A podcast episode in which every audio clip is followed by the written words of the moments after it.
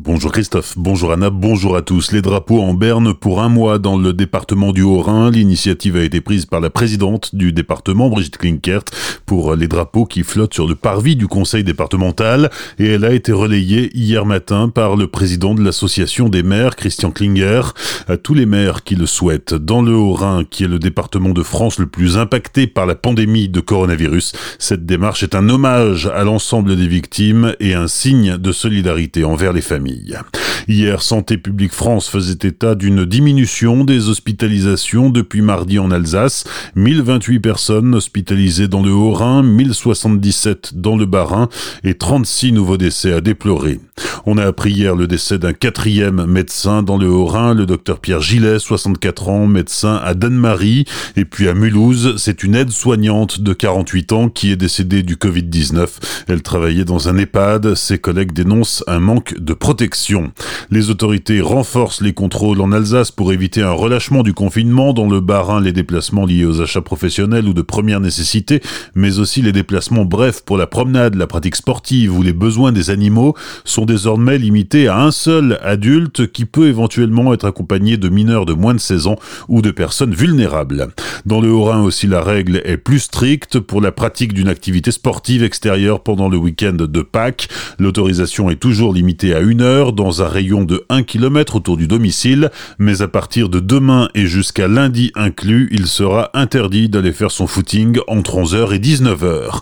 La grande distribution prévoit une affluence record dès aujourd'hui et surtout samedi en prévision du week-end de Pascal et pour compliquer un peu plus les choses encore, les commerces alimentaires ont eu début de semaine de nouvelles directives de la préfète du Grand Est afin de faire respecter la distanciation sociale. On en parle avec Vincent Chuvert, le dirigeant des centres Leclerc de Célestat. Depuis la mi-mars, on réceptionne quasiment quotidiennement des directives différentes. Alors, euh, bien entendu, on n'a pas attendu ces directives pour mettre en place des mesures pour protéger nos salariés et nos clients. Hein. On a mis en place des espaces de sécurité avec des marquages au sol pour éviter que les clients ne se croisent de trop près. On a mis des parois en plexiglas pour protéger les hôtesses de caisse. Bien sûr, on utilise des gants, des masques. On a maintenant équipé notre personnel de visière euh, depuis quelques jours. Euh, on a mis en place des mesures de filtrage, des entrées et des sorties de magasins. On a réussi à remplir euh, nos magasins, effectivement. C'était un petit peu compliqué au début parce qu'il y a eu un, gros rush, mais on a réussi à se réorganiser. Alors on est réapprovisionné quand même euh, régulièrement et on a quand même de quoi faire. L'intégralité de l'interview avec Vincent Chuvert est à retrouver sur azur-fm.com dans la rubrique Actualité locale.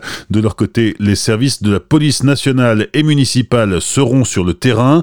Marc Galati est le chef de la police municipale de Célestat. Samedi, on sera beaucoup plus positionné sur euh, la régulation des grandes surfaces, donc en collaboration avec la police nationale. Il a été décidé qu'on s'orienterait essentiellement sur ces grandes surfaces. L'objectif étant, un, bien évidemment, que les distances euh, barrières soient respectées, que le nombre de clients qui sont autorisés à rentrer dans les magasins soit respecté, éviter tout débordement aussi bien euh, sur les parkings que sur le domaine public. On procède comme à l'accoutumée depuis le début du confinement au contrôle des prestations dérogatoires, que les gens soient bien en possession de ce document. Et malheureusement, le cas échéant, on sera dans l'obligation de verbaliser s'il n'y a personne dans les normes, ce qu'on fait déjà depuis le début du confinement. À Strasbourg, les commerces devraient rester fermés pour le week-end de Pâques. En revanche, à Mulhouse, certains commerces alimentaires sont autorisés à ouvrir demain et lundi par dérogation préfectorale.